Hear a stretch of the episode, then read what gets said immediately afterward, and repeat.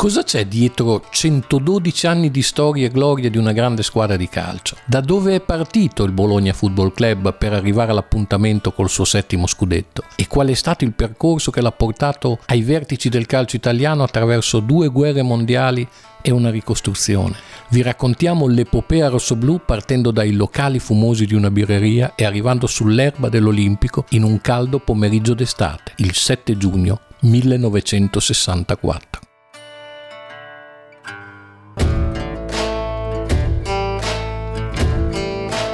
Tredicesima puntata. Quello del passo doppio. Se Amedeo Biavati è considerato da tutti una delle più grandi ali destre del Bologna e del calcio italiano, per molti in assoluto la più grande di sempre, buona parte del merito va attribuita a un genio del calcio come Arpad Weitz allenatore dimenticato e troppo tardi riabilitato dalla storia. Fu lui a trovare la giusta collocazione in campo a questo ragazzo che aveva debuttato in rosso-blu e in campionato un mese dopo aver festeggiato il raggiungimento della maggiore età e nemmeno nel ruolo che gli avrebbe dato gloria per sempre. Medeo, infatti, debuttò da mezzala sostituendo Raffaele Sansone nel maggio del 33. Due partite, quattro gol, doppietta contro il Casale, bis la settimana dopo addirittura contro il Milan Succedesse oggi sarebbero titoli a caratteri cubitali sui giornali. Allora non bastò per una promozione sul campo. Biavati continuò a fare il vice di Sansone e quando Faele si fece prendere dalla Saudagi e tornò momentaneamente in Uruguay, restò all'ombra di Maini, spostato in posizione di mezzala. Di più, si decise addirittura che il ragazzo, al quale certamente non mancava il talento, avesse bisogno di ulteriore esperienza e fu spedito in prestito al Catania nella stagione 34-35.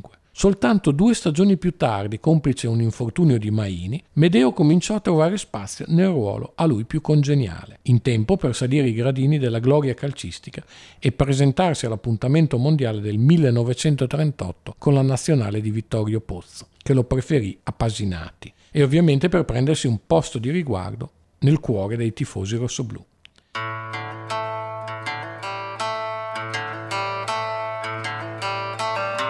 Era l'uomo del leggendario passo doppio. Difficile da descrivere quanto era semplice per lui metterlo in pratica. Una finta, un cambio di velocità che ubriacava l'avversario lasciandolo sul posto, mentre Biavati si involava sulla fascia per far decollare passaggi millimetrici per i compagni dell'attacco. Ecco come un mito del giornalismo sportivo come Gianni Brera raccontava il movimento magico di Biavati. La finta di iniziare il dribbling con il destro, teso e poi trattenuto e richiamato con armoniosa sornioneria, quando l'avversario ha ormai pensato al sinistro. È una finta elegante con il difetto di non essere un gesto perentorio, ma proprio per la sua semplicità inganna l'avversario, che sta per opporsi in tekel e vi rinuncia, insospettito da questa pausa. Allora ne approfitta Biavati per partire e prendere vantaggio. Più semplice farselo spiegare dal diretto interessato, come fece il grande Gianfranco Civolani. E Biavati rispose così, forse perché avevo un po' i piedi piatti, fatto sta che quel movimento mi riuscì subito. Aveva il dribbling facile Biavati, come dimostra uno dei suoi gol capolavoro rimasto nella storia. Lo segnò a Milano il 4 giugno 1939 contro l'Inghilterra, mettendo a sedere il capitano Eddie Hepgood e il portiere Vic Woodley prima di depositare il pallone in rete a porta vuota. Ad Hepgood restò solo una cosa da fare. Corse a stringergli la mano. Solo per il Bologna di reti ne segnò 70, comprese quelle del campionato di guerra del 44. Dopo il conflitto Medeo riprese sia in rossoblù che in nazionale. In azzurro aveva esordito il 12 giugno 1938 nei quarti di finale del mondiale, partita delicatissima, giocata a Parigi contro la squadra di casa, la Francia. Vittorio Pozzo stravedeva per lui. Quel giorno decise che era arrivato il suo momento, gettandolo coraggiosamente in campo perché il debutto iridato contro la Norvegia non lo aveva affatto convinto. Biavati ripagò con gli interessi, diventando uno dei protagonisti di quel mondiale, che sarebbe culminato nel secondo trionfo azzurro dopo quello del 1934. Con la Francia finì 3-1, poi in semifinale gli azzurri piegarono il Brasile per 2-1 e nell'ultimo atto sconfissero l'Ungheria 4-2 alzando il trofeo. In quelle tre partite Gino Colaussi e Silvio Piola fecero 4 gol a testa, ringraziando l'arrivo di quell'assist man venuto dal Bologna, che pennellava cross semplicemente perfetti. Nel 1948, a 33 anni, con 258 presenze alle spalle, Biavatti salutò la sua squadra del cuore, della quale nel dopoguerra era stato capitano per due stagioni dal 46 al 48. Tolse la maglia rossoblù dopo aver vinto tre scudetti, alzato con i compagni il trofeo dell'esposizione di Parigi nel 1937, segnato come ho detto la bellezza di 70 reti, avendone fatte segnare tante di più. Diventò un globetrotter del calcio, finì alla Regina, poi al Limolese, quindi al Magenta, per poi diventare allenatore giocatore al Manduria in Puglia e ancora si spostò lungo lo stivale da Molfetta a Belluno. Insegnò l'arte del pallone addirittura in Libia, dove fece l'allenatore della squadra della polizia di Tripoli. Tornò in Italia, a Rovereto, ma il declino anche personale era inesorabilmente iniziato. Fu bersagliato dalla sfortuna, da un destino avaro, sopportò in silenzio, con tanta e tale dignità che il Bologna di quegli anni, dai 50 all'anno della sua morte, il 1979, lo, lo mise un po' troppo in fretta tra i ricordi. Ebbe solo una possibilità alle giovanili, accanto al vecchio amico Sansone, ma fu poca roba, un'esperienza brevissima. Fu invece il comune di Bologna ad offrirgli un impiego nel settore degli impianti sportivi, un posto che accettò con grande serenità e gli permise di raddrizzare la rotta e di vivere con tranquillità gli ultimi anni della sua vita.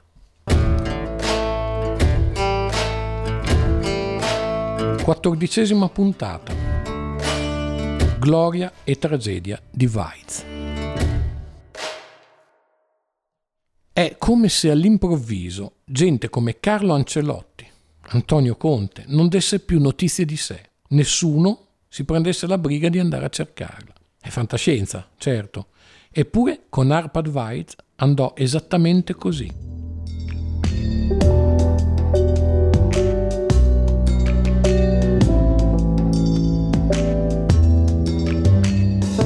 E dietro questa sparizione c'è stata una tragedia, quella di un uomo, di una famiglia, di un intero popolo. Durante e dopo il mondo fuori rimosse. E rimosse Bologna, che quasi 70 anni più tardi finalmente ha riacceso la memoria su questo grandissimo maestro di calcio. Era il più grande quando se ne andò. Da tecnico del Bologna aveva vinto un anno prima il torneo dell'esposizione di Parigi, all'epoca il massimo all'oro del calcio europeo e due scudetti, anzi, anzi, due e mezzo. Perché nella stagione 1938-39 Felsner, tornato sulla panchina del Bologna, dopo che Weiz aveva dovuto lasciare l'Italia perché l'aria per gli ebrei si era fatta irrespirabile, portò a compimento un'opera iniziata dal predecessore. È il più grande ancora oggi nella storia rossoblù insieme allo stesso Felsner e a Bernardini.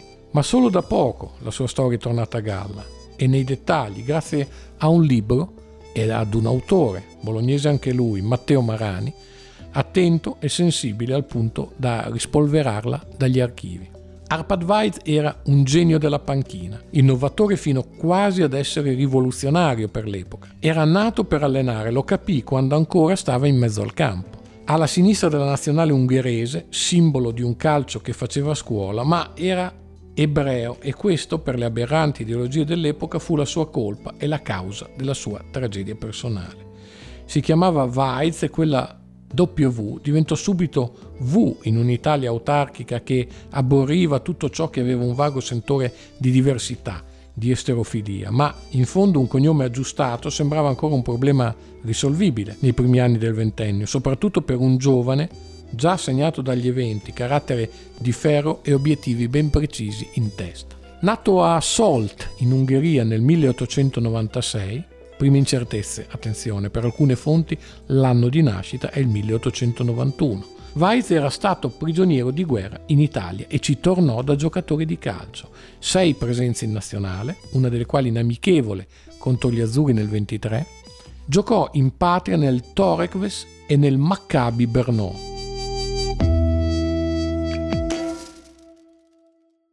Da noi nell'Alessandria e per una stagione 25-26 nell'Inter, dove segnò tre reti in 11 partite. Cominciò allora a scoprirsi allenatore proprio ad Alessandria, da secondo di Rangone e la consacrazione arrivò in casa nerazzurra. All'Inter, Weiz si trovò tra le mani un centromediano di classe infinita, Fulvio Bernardini, e lanciò in prima squadra un ragazzino destinato a fare storia, Giuseppe Meazza.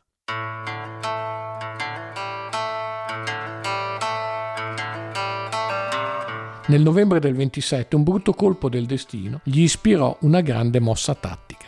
Luigi Allemandi, terzino azzurro appena arrivato a rinforzare la difesa dell'Inter, fu squalificato a vita per illecito sportivo e il tecnico ungherese mise mano alla formazione inventandosi la famosa linea dei cinque terzini, ovvero arretrando le due mezze ali e incastrandole nella seconda linea col doppio compito di arginare e lanciare gli attaccanti. In Inghilterra Herbert Chapman, tecnico dell'Arsenal, inventava in quegli anni il sistema. Weiss ne anticipò il concetto in un calcio italiano ancora lontano anni luce dalle innovazioni d'oltremanica. Più che una novità, la sua fu una mezza rivoluzione che portò all'Inter lo scudetto del 29-30 e due secondi posti. In mezzo, una salvezza miracolo col Bari nel 31-32.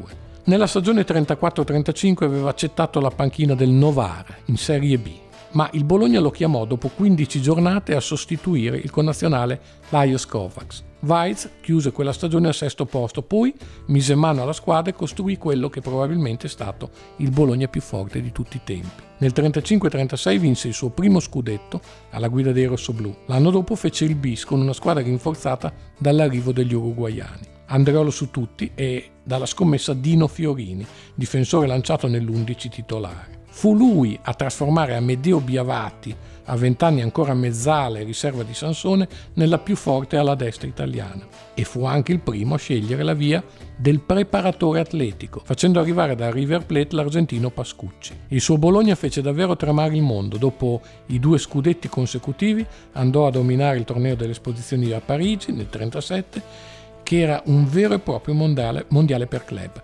Era un uomo tranquillo era Padvaiz, uno che faceva filare d'amore d'accordo stelle come Schiavio, Gasperi, Andreolo, Sansone, Reguzzoni, Gianni, Biavati, con la finestra dello psicologo. Se uno sgarava, invece di urlargli in faccia, lo invitava a cena a casa sua e davanti alla tavola imbandita lo catechizzava con tranquillità. Era un uomo colto, sensibile, che una sera di fine ottobre del 38, mentre il suo Bologna veleggiava ad alta quota in campionato, andò a salutare in lacrime il presidente Dallara. Le leggi razziali erano alle porte, l'Italia non era più un porto sicuro per gli ebrei. Weiz fuggì a Parigi, passò dall'Olanda, dove prese in mano la squadra del Dordrecht, portandola naturalmente in breve tempo ad alta quota e l'Olanda sembrava davvero il porto sicuro. E invece i tedeschi arrivarono anche lì e anche lì iniziarono a perseguitarlo. Gli tolsero la squadra, la dignità e la voglia di lottare. Lo costrinsero a cercare ancora riparo, stavolta a Budapest. Nella sua Ungheria fu catturato dai nazisti ed è portato ad Auschwitz con la famiglia. Non vide più la moglie e i due figli. La loro fine sta scritta sullo Yad Vashem, immenso archivio dove si cerca di ricostruire l'identità di tutte le vittime dell'Olocausto. Elena, Roberto e Clara se ne andarono il 5 ottobre del 42, erano appena arrivati, avevano appena varcato i cancelli di Auschwitz. Arpad il 31 gennaio del 44. Non un addio, non una riga su un giornale, non una voce nella città che lui aveva portato alla gloria sportiva. Bologna purtroppo dimenticò in fretta mentre Weiz cadeva vittima del delirio nazista. E Bologna oggi lo ricorda. Non è mai troppo tardi.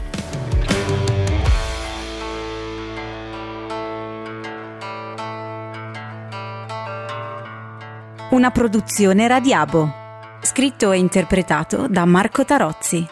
Sound design Giacomo Tuoto.